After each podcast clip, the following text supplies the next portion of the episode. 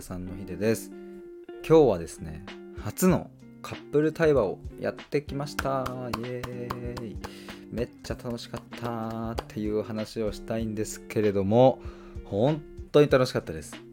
あのまあ、僕普段はねあの1対1の対話をしていてそれもね毎回楽しいんですけども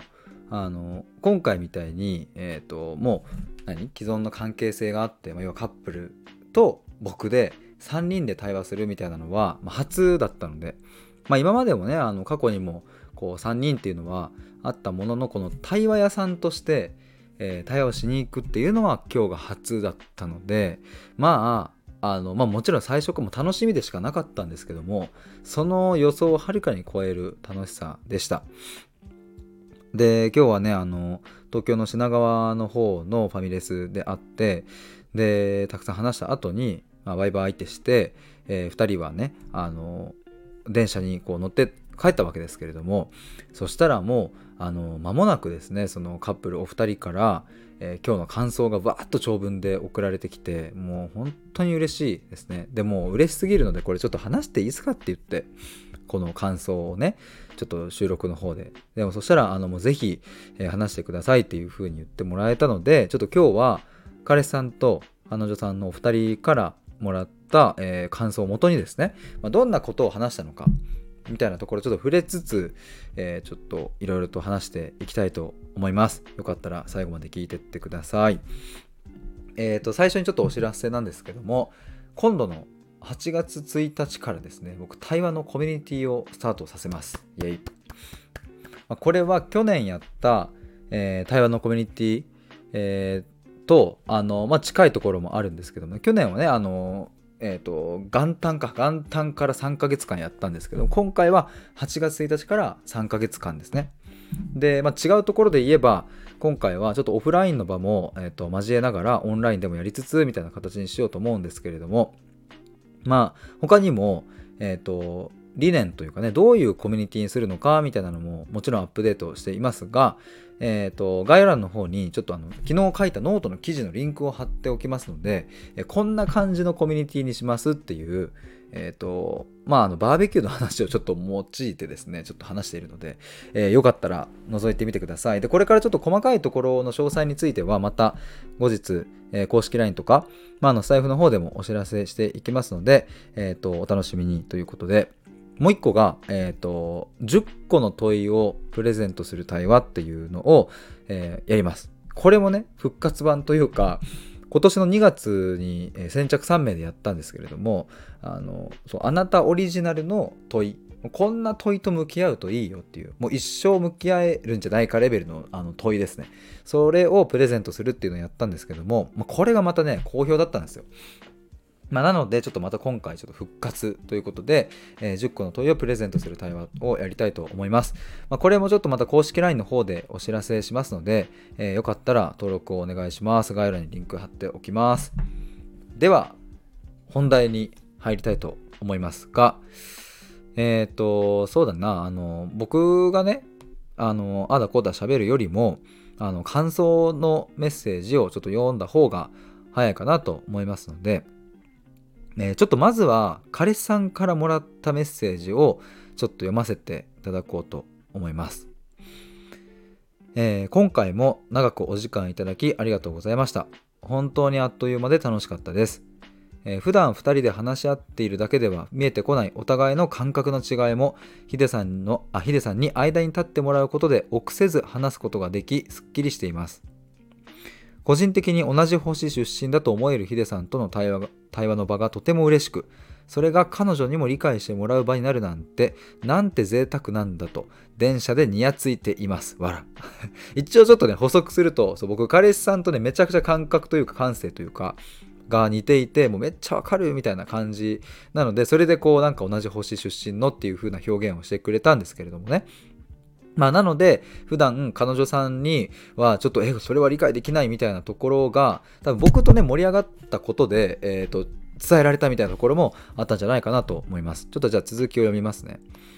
えっ、ー、と、自分の中にない言葉を引き出してもらったり、それが保管されていったりする様が本当に気持ちよいです。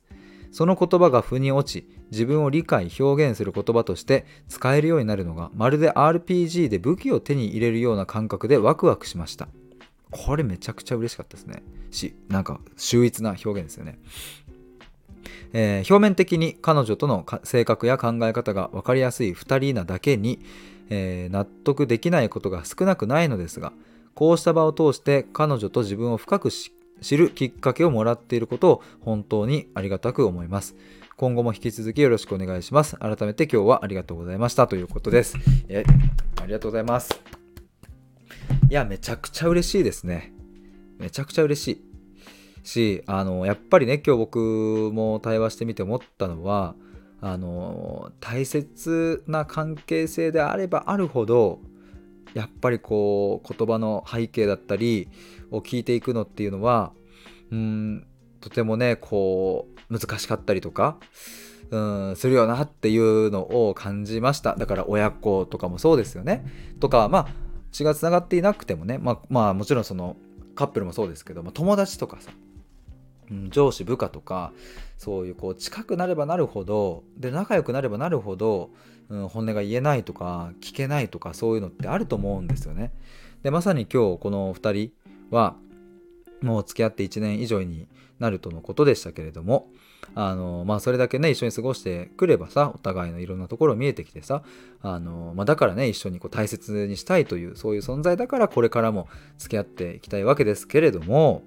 でもやっぱりそういう相手ほどなかなかこう言えなかったりとかうん意を決して言ってみても例えばちょっとこう感情的になってしまって、うん、自分が本来意図しているものと違う伝わり方をしたりとか、まあ、逆に相手がねこう感情的になってこうあまり受け取ってもらえなかったりとかいろいろそういうのあるよなっていう、うんまあ、だから僕もねあのこうして発信を、まあ、対話屋さんとして発信をしていますけれどもじゃあいざうん、自分が付き合ったらとかいざ自分にこう子供が生まれたらとかってなるとさやっぱりそこには大切にしたいとか大好きだからっていうその感情がね、うん、大好きであればあるほどうんとちょっとこうイラッとしてしまったりとか悲しくなったりとかやっぱそういうのはねあるよなとでもそれがほんなんかそれがいいよなともちょっと思いました今日話してて。やっぱなんかそれくらい相手に対して、うん、腹立ったりとかイライラしたりするのってまあ、好きだからだしね。だし嫌いとかうざいとかイライラするっていう感情って相手に対して愛を抱いてなければ、まあ、そもそもこう湧いてこないものだなと僕は思うのであの根本的にはね。だってさなんか本当にクソどうでもいい人だったらさ 多分そのイライラさえしないみたいな。あのマジでこの人が別に今後どうなろうとマジ何だっていいみたいな人だったらさ別にいいじゃないですか。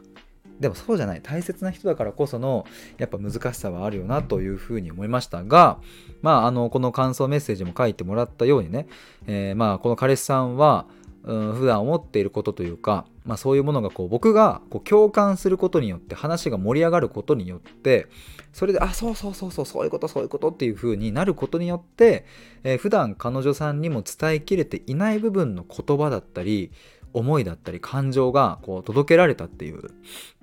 まあ、僕はそこのうん力になれたとしたらめちゃくちゃ嬉しいですし、まあ、そして、えーと、先ほど読んだ文章の中にねあのまるで RPG で武器を手に入れるような感覚でワクワクしましたっていうふうに書いてもらっているんですけれども、まあ、これは言葉のことですね。こう言葉がこう自分の中に腑に落ちてそれをこう自分で理解したり表現する言葉として使えるようになるっていうこれがもう本当にワクワクしたっていうふうに言って、えー、くれたんですけどもそこのワクワク感を感じてもらえるのが僕としてはめちゃくちゃ嬉しいしやっぱり僕はそこを結構目指してたりするんですよ。あのっていうのもなんかこういう何かお悩み解決のさ対話とか、まあ、コーチングとかそういうものってどこか解決策を提示しようみたいなところがこう聞き手側に働いていてえー、じゃあお互いにこう分かり合えないんだったら週に1回こういう時間を取ってみたらどうですかとか、うん、なんかこういうルールを決めたらいいんじゃないかみたいなつい解決策の方にやっぱ行っちゃうんですけどもあのもう今日はでねたくさん質問してたくさん深いところまで聞いてっていくと見えてくるんですよ。ここかみたいな僕多分ね開始して60分90分ぐらいかな経ったところでもう一人で興奮しちゃっていやもうちょっと今いろいろバーって話してきたけど多分こことここをちょっともう話してったら絶対面白いしここが2人の中でのあの鍵になってくるっていうめっちゃ興奮しながら話してたんですけどそうやって紐解いていった時に出てくるものってワクワク感なんですよね。要はうんとコーチとかカウンセラー側から提供される手段っていうのはワクワクしないんですよ。その武器は武器なのかもしんないけど自分でその武器を持ちたいとは思わないんですよ。でも今回みたいに本来自分の内側にあった言葉だったり思いだったりが鮮明になってきた時それは武器として活躍するんですよね。というか持ってるんですそもそも。自分の中に備わっているものが明らかになったっていう風に言った方が表現としてはいいのかなと思うんですけども。そういう風になるとうんと、まあ、これからもね例えば彼女さんとのコミュニケーションで、えー、もしかしたらまた喧嘩があったりとか悩むことがあったりとかするかもしんないけどでもそんな時にも、うん、自分の中に武器があるっていうそのワクワク感さえ持っていれば、うん、大変だけどね大変なこともあるけどでも乗り越えていけるんじゃないかとかこの大切な彼女さんかなまた彼女さんと一緒に えーと、もっともっと深い信頼関係を結べるんじゃないかっていうそういうこう可能性が見えてきたりするわけですよ。だからやっぱりうんとこれは、うん、つい僕は聞き手の人たちに届けたくなっちゃうんですけどもういいとその手段どうこう解決策なんて提示しなくていいからあのとにかく聞けっていうその分かんない言葉とかもうちゃんと聞かなきゃダメだしだしやっぱり今日ね一個そうこれこんなこと話したっていうとこで言うとねプライドが高いっていうところのテーマについても話したんですよ。まあ、彼氏さん側が、まあ、プライドが、まあ、高いんですよね僕みたいな感じで。こう、まあ、それは何だろうな。うんと何かこうちょっと話し合いとかがあった時まあやっぱ自分ってプライド高いなみたいな感じで自己認識があるみたいなんですけども。で彼女さんもねプライドがま高いって思いますみたいな話とかもまちらとあったんですけども。例えばこういうのもさプライド高いっていう認識で聞き手は止めちゃいけないんですよ。そこで止めたら対話深まらないで僕はそこで聞いたのはなんでプライドが高いと思うのかっていうとこをあの紐解いていくわけですよね。でそうするとうんとなんか守りたい自分がいて、えっ、ー、と何か自分が本自分がこう正しいと思ってやっていたことをこうちょっと崩されたりとか注意されたりとかこうした方がいいよみたいなことを言われるとやっぱついこうムッとなっちゃうイラッとしちゃうみたいな。だから、うん、プライドが高いと思うみたいな話があった時に果たしてそれは本当にプライドが高いということなのかっていうまたここに疑問を立てるわけですね。で僕がまあいろいろ聞いてお伝えしたのは守りたい自分がいるんだったらあいるってめちゃくちゃいいじゃんっていうで僕はそれをプライドが高いという風な認識にはあまり捉えないというかいやいっそのこと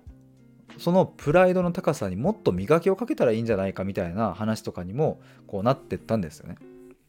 あみたいな感じでねあのそうあのやっぱりこういう関係性のことだったり心のことだったり感覚感情のことっていうのは目に見えるような何か解決策みたいなものではやっぱり到底たどり着かないものがやっぱあるのでうんと解決策を提示するのはうんそういうシーンがあるとすれば、えーと、本当に対話を重ねていった先の話ですね聞く前に言うなっていうこれはもうぜひ聞き手の皆さんにはうん届けられたら嬉しいなと思います。まあでもこれはねもしかするとその普段の人間関係の中とかでもそうなのかもしれないですね。でもそれがやっぱり近いと難しいっていうのはあるとは思うんですけれどもただただ1回でいい質問しようっていう1回質問するだけでいいからそうしたら見え方世界は変わってくると思いますのでなんかこうイラッとした時にもうんそのね反応を伝える前に1回質問するとかね。まあ時にそういうことがあってもいいんじゃないかなというふうに思いました。ってもう気づいたら15分経ちそうなのでえ、っとひとまずちょっとあのー、ここでちょっと切ろうかな。あんまり多分このまんま彼女さんの方の話もしだすとちょっともうすごい超大作になってしまうのでちょっと一旦ここらで終了してですね、えー、彼女さんからもらった、えーと感想メッセージは次ちょっと2本目の収録で話したいと思います。よかったら概要欄に2本目の収録のリンクも貼っておきますので、えー、ぜひそっちも聞いてみてください。ということで、えーひとまず1本目収録以上です。ありがとうございました。